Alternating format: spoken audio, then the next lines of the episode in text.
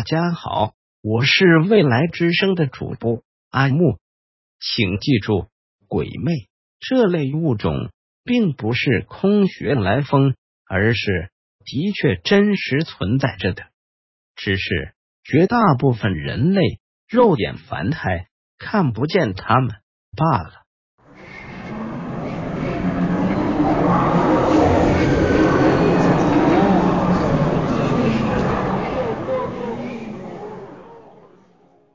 话说，读书的日子最难熬，尤其是数学课，还有数学教材上的那些让人头疼的数字。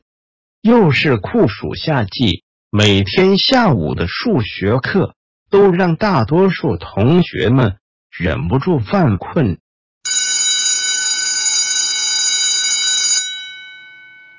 终于熬到了下课。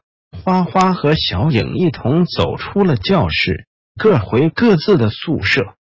花花住在三零八号宿舍，小影住在他的隔壁三零六号宿舍。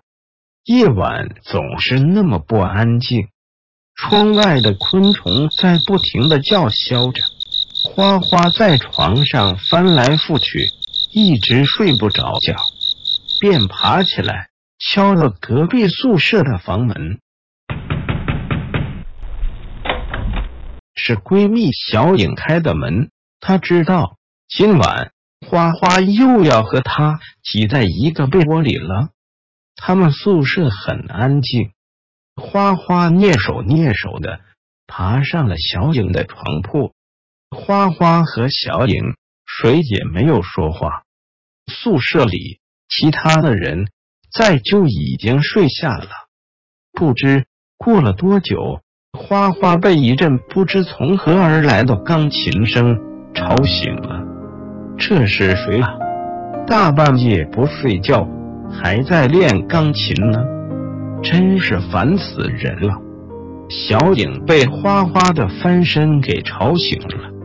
花花问道：“小影，咱们学校里有钢琴吗？”整个校园里根本没有钢琴吧？花花，你怎么突然问这个？小影，难道你现在没有听到钢琴声吗？没有啊。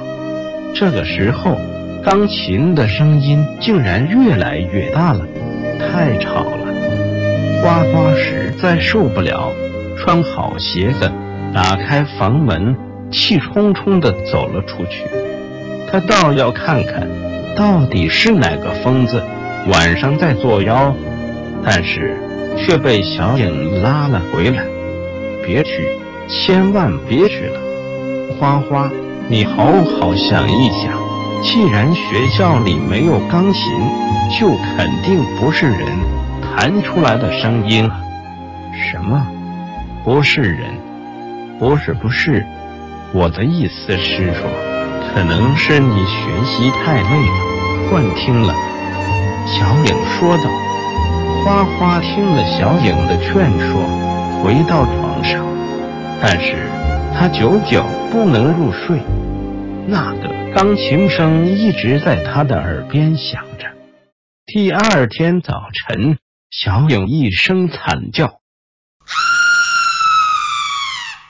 花花在他的身边。面色紫青，双目圆睁，一动不动的。花花死了。